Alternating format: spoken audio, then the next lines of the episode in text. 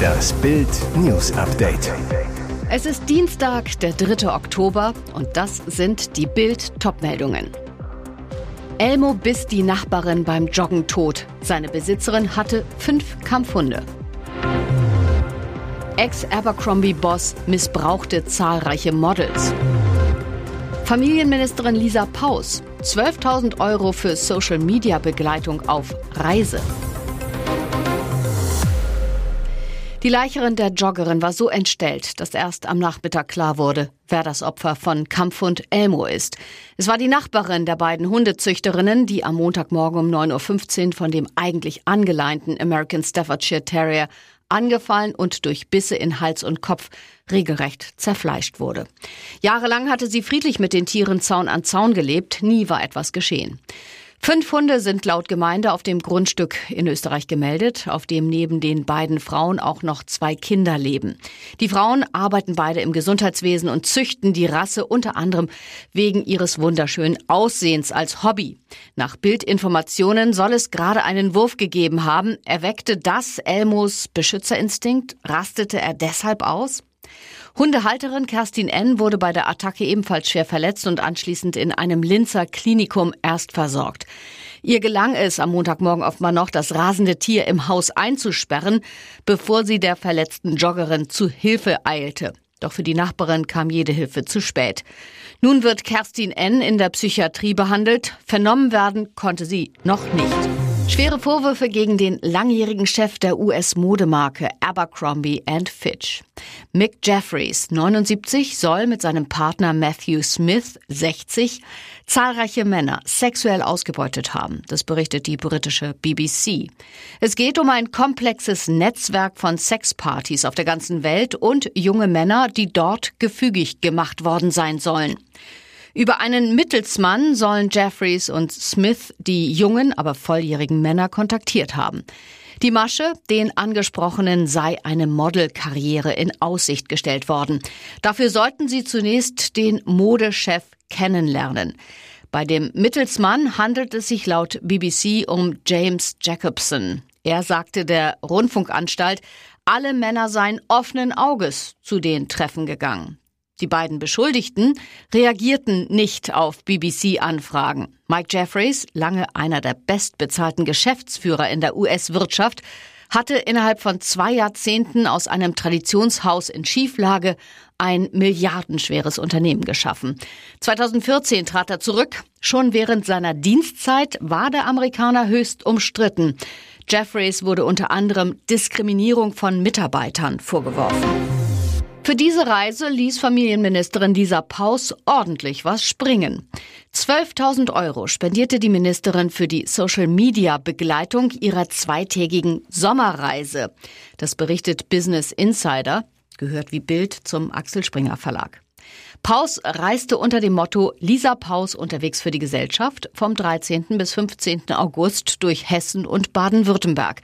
Dafür ließ sich Paus unter anderem bei einem Wirtschaftsfrauenfrühstück ablichten oder besuchte für eine Diskussionsrunde das Stadion des Fußball-Erstligisten Eintracht Frankfurt. Immer mit dabei Fotografen, die fleißig knipsten und filmten.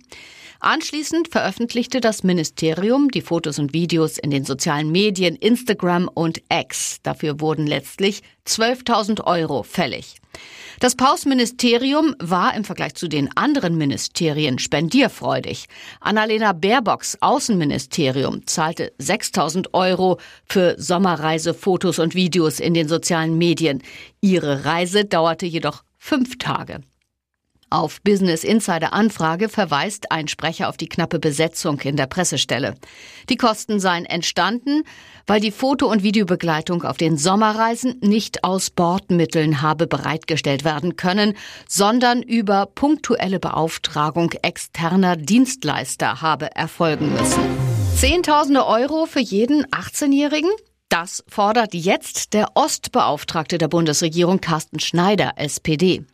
Er möchte, dass junge Menschen in Deutschland eine große Einmalzahlung vom Staat erhalten sollen, sobald sie volljährig sind. Alle 18-Jährigen sollen bis zu 20.000 Euro als Startkapital vom Staat bekommen, sagte Schneider der Rheinischen Post. Ziel dieser Maßnahme sei, die Vermögensungleichheit zwischen Arm und Reich etwas zu verringern, so Schneider.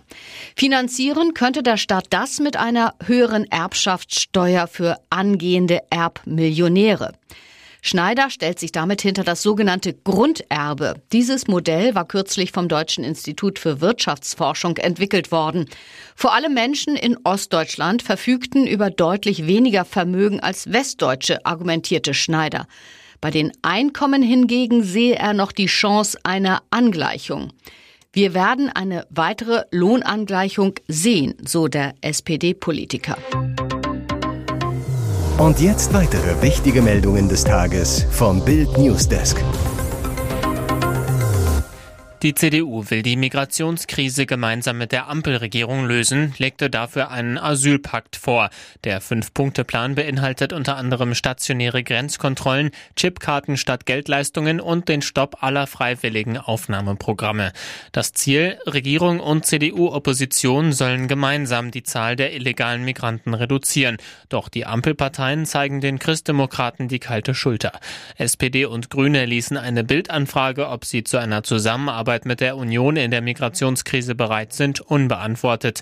FDP-Generalsekretär Bijan Djerzarei sagte zu Bild, dass parteiübergreifende Lösungen bei so großen Herausforderungen wie der Migration immer gut seien und natürlich freut es mich, Zitat, dass die Union nun viele der Punkte aufgreift, die wir als FDP schon lange fordern. Aber Djerzarei spielt den Ball an die Union zurück. Allerdings könnte die Union in den Bundesländern, in denen sie regiert, bereits viel davon umsetzen. Dass sie das nicht tut, verwundert mich doch sehr, so der FDP-General zu Bild. Aus der CDU wird die Kritik an Kanzler Olaf Scholz immer lauter. CDU-General Linnemann sagte in der ARD, es sei jetzt tagelang her, dass sich Scholz groß in den Deutschen Bundestag gestellt und gesagt habe, mit der Opposition dort ins Reden kommen zu wollen. Bis heute warten wir auf die Einladung. Alles heiße Luft, so Linnemann. Hochseedrama östlich von Sizilien. Das Kreuzfahrtschiff Aida Blue musste am Montag einer überfüllten Segelyacht helfen. An Bord viel zu viele Menschen, offenbar Migranten. Vor den Augen der Passagiere machte die Yacht an dem 252 Meter langen Ozeanriesen fest, berichtet RTL. Die etwa 40 Menschen wurden mit Rettungswesten und Getränken versorgt. Ein AIDA-Sprecher sagte zu RTL, italienische Behörden hätten den Kapitän zur Seenothilfe beordert. Jedoch vor Ort entdeckte die Crew anstelle eines Segelboots in Seenot eine Yacht, deren maximale Personenkapazität weit überschritten war. Die Flüchtlinge wurden daher nicht an Bord geholt, sondern zweieinhalb Stunden später von der italienischen Küstenwache übernommen. Gegen 14.30 Uhr habe das Kreuzfahrtschiff seine Reise nach Malta fortgesetzt. In der kommenden Woche sollte am Wiedebachplatz in Leipzig-Konnewitz eigentlich ein neuer Netto-Supermarkt eröffnen und demnächst auch neue Mieter in die möblierten Studentenwohnungen in dem jetzt fertiggestellten Neubau einziehen. Doch daraus wird vermutlich vorerst nichts, beziehungsweise könnte es zu Verzögerungen kommen. Denn unbekannte Chaoten sind am Sonntag in das mehrstöckige Gebäude an der Bornaschen Straße unerlaubt eingestiegen, drehten dann mehrere Wasserhähne auf und verstopften zuvor mehrere Abflüsse. Dadurch lief liefen große Mengen an Wasser von der ersten Etage ins Erdgeschoss, wo in Kürze der Netto-Supermarkt eröffnen sollte, und in die Tiefgarage. Der Sachschaden liegt nach ersten Schätzungen im Millionenbereich. Die Polizei hat die Ermittlungen wegen Sachbeschädigung aufgenommen, sagte Polizeisprecherin Susanne Lübcke am Montag zu Bild. Ob es sich bei dem Wasseranschlag möglicherweise um eine politisch motivierte Tat handelt, ist noch unklar, kann aber laut Polizei nicht ausgeschlossen werden. In Leipzig kam es in den vergangenen Jahren immer wieder vor allem zu Brandanschlägen auf Baustellen und Baufahrzeuge. Seit Baubeginn im Sommer 2021 hatte es gegen den Gebäudekomplex an der Bonnerschen Straße immer wieder Proteste gegeben. Auch hier wurde versucht, zwei Fahrzeuge der Baufirma anzuzünden.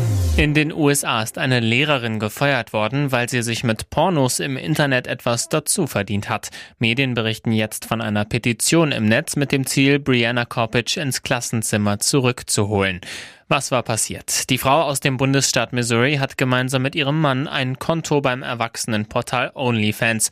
Dort veröffentlichte die Amerikanerin unter einem Pseudonym die erotischen Inhalte. Allerdings flog die Sache auf und landete bei der zuständigen Schulbehörde des Bezirkes von St. Clair. Die schmiss Coppage postwendend raus.